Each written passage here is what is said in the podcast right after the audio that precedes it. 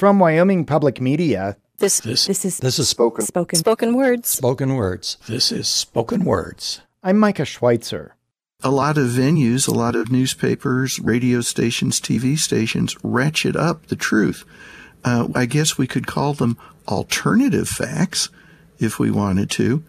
So I wanted to demonstrate that this is something that was happening in America back on the frontier in 1874. Jeff Guinn is an author and investigative journalist based out of Fort Worth, Texas. Silver City is the final novel in the best selling Cash McLendon trilogy, which follows the reluctant hero into his last stand in the Arizona desert. Guinn first wrote about the heyday of the West in The Last Gunfight, a nonfiction account of the shootout at the OK Corral. And it really got me interested in the way that the frontier was as opposed to the cowboys and Indians mythology. Uh, Ivan Held, who runs Putnam Press, read The Last Gunfight and asked if I might be interested in writing some westerns that really showed the way things were as opposed to the made up stuff. I thought it would be interesting to try, and it really has been. Silver City is the last book in a trilogy, and in each book, I've really tried to get out there to where the book is set and experience all the things myself so I can really help the readers understand what it was like to be there in the 1870s. In Silver City, the fictional villain Patrick Killer Boots Bradigan is led across the desert by real life outlaw Ike Clanton, who himself was present at the gunfight at the OK Corral. Here's Guinn reading from that scene. On the third day, they eased through the mountain pass. Clanton said the mountains were called the Pinaleños. High cliffs towered over them. For a while, there were blessed shafts of shade. The air was cooler, and though the incline was gradual, Bradigan eventually felt his ears pop a little from the pressure. They didn't encounter anyone else. Towards dark, a rabbit rushed in front of their horses. Clanton yanked out his pistol, aimed, fired, and missed. The loud crack echoed off the stone walls to either side. That night, they ate canned tomatoes along with the few bites of bacon that were left. You want, tomorrow you could practice with that Winchester, Clanton suggested, just to get your shooting eye in and all. There'll be plenty of room, no danger from ricochet. I see no need, Bradigan said. If all goes well, there'll be no gunplay. You ought to take a few shots, Clanton insisted. I'm handy with a rifle myself and could offer some valuable instruction. No need, Bradigan repeated. In any fight, he trusted his steel tipped boots more than a firearm. On the fourth day, the land completely flattened, though a few peaks rose ahead. Ike predicted they'd reach Clantonville by noon the next day. He spent several hours rhapsodizing about the beauty of the settlement. We got the Gila River bubbling right past, and me and Pa and my brothers have dug a good deep ditch for irrigation, Clanton said. When I call it paradise, that's the correct term. Bradigan didn't reply. He was hurting.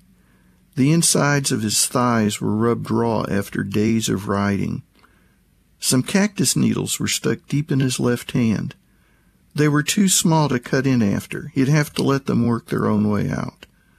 Wind blew dust in his eyes, nose, and mouth.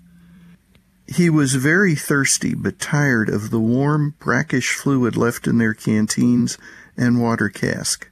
Still, he gave no outward appearance of discomfort. He never did. Guinn knows the pain of those cactus needles firsthand. Oh, yeah.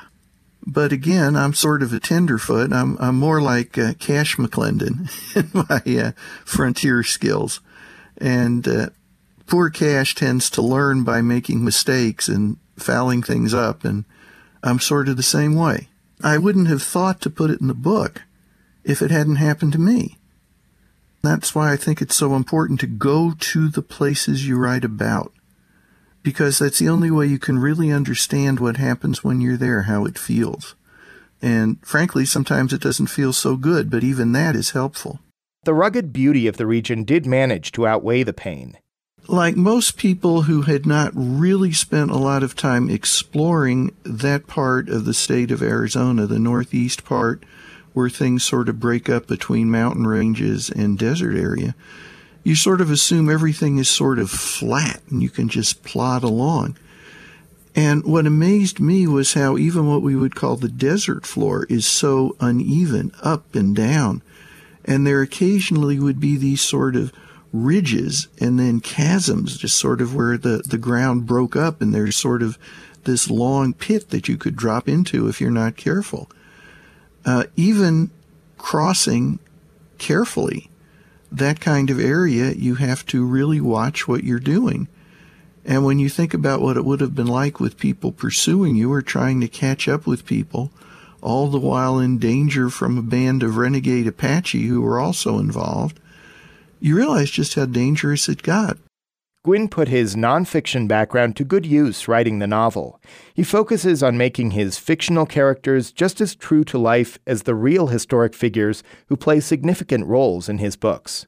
The people need to talk the way they talked, dress the way they dressed, and act the way people acted. As far as bringing in historical characters, I deliberately set the book in places where Cash McLendon, my made up protagonist, could interact from time to time with people from the real West, figures from history, who would also act and look the way they always did. So in this book, uh, we get Ike Clanton, I love writing about Ike as a fictional character because in real life he was so stupid, so mean, and so constantly drunk that there really wasn't anything bad he wouldn't have done. So he lends himself well to fiction.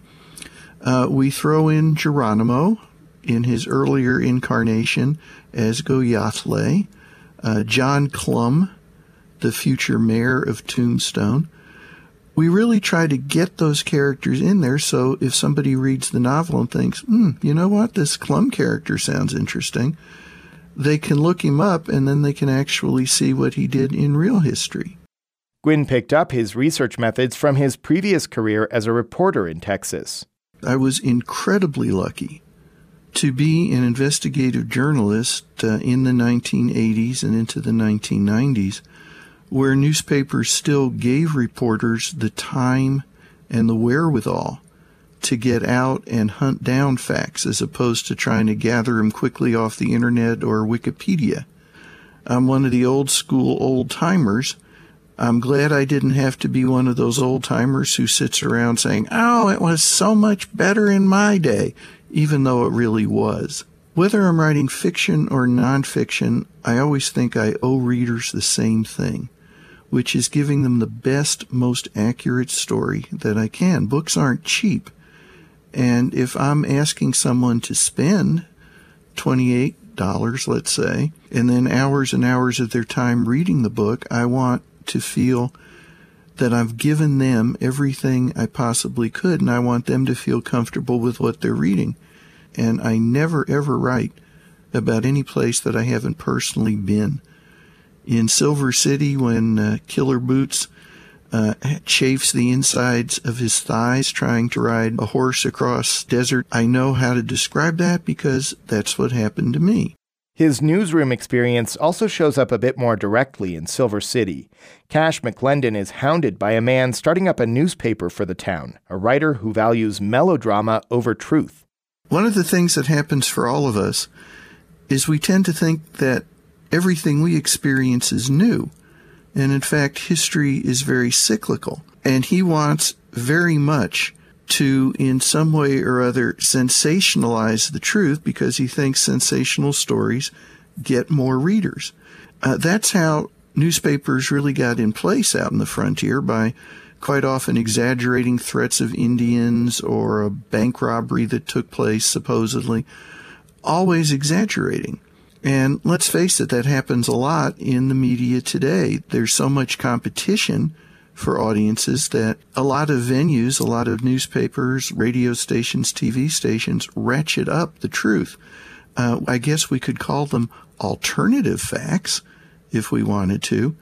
So I wanted to demonstrate that this is something that was happening in America back on the frontier in 1874. There's nothing new about it. If we would just study history a little bit more, I don't think would be as surprised by many of these modern day developments. The frontier, as these characters knew it, though, was about to undergo a seismic shift. for a long time, it seemed like the, the frontier was endless. One of the things I'm working towards in these books is that in 1890, the government declared there was no more frontier to settle. So we're really looking at a period of about 75 years or so when for Americans, the way to pull yourself up out of nothing, the way to become someone was to go west. I wanted to capture that entrepreneurial spirit and, and I hope I did that in the books. Of course, there were guns. There were occasional gun battles. There were sometimes Native American problems. But I also wanted to give a sense of more day to day life so readers would realize it wasn't always one crisis after another so much as trying to learn to live decently under constantly difficult circumstances. One of the highlights of the trilogy is how little violence is romanticized. The hero is just as likely to be working the counter of a bowling alley as finding himself caught up in a gunfight. The novels are set in the mid 1870s, when guns really hadn't established dominance over the frontier in the way we might imagine it today. Prior to that, it was sort of a motley collection of all kinds of different guns of different calibers that used different types of loads and bullets. And it was it was really hard to keep an arsenal up to date. But then along came the Colt Peacemaker and the Winchester that used the same type of bullets and it made those weapons more accessible to people. Didn't mean that they were accurate though. And again, I'm trying to give readers a real sense of how quite often in the frontier your fists and feet were far better weapons than guns because it was so hard to hit what you aimed at. Guinn says he has mixed feelings about coming to the end of this trilogy. I've learned that when you create fiction, you really have to believe in the characters in your books. You make them part of your consciousness, and it's kind of hard to wave goodbye. But I also felt there's an obligation to readers who stick with a series that they deserve to see all the main plot points resolved. If they've put in all this time and effort in reading, they need the payoff. I have never believed in the smooth and they lived happily ever after endings because life isn't like that. So I, I hope they feel that uh, the way this book wraps up would be valid based on who the characters have been and how they've grown and changed over the course of the series. When Guinn spoke with us, he had just begun researching his next nonfiction work. He traded the cactus needles of Arizona for the Everglades of Florida, where the alligators are plentiful and the mosquitoes are worse. This episode was produced by Annie Osborne. I'm Micah Schweitzer. Spoken Words is a collaboration between the University of Wyoming's MFA in Creative Writing program and Wyoming Public Media.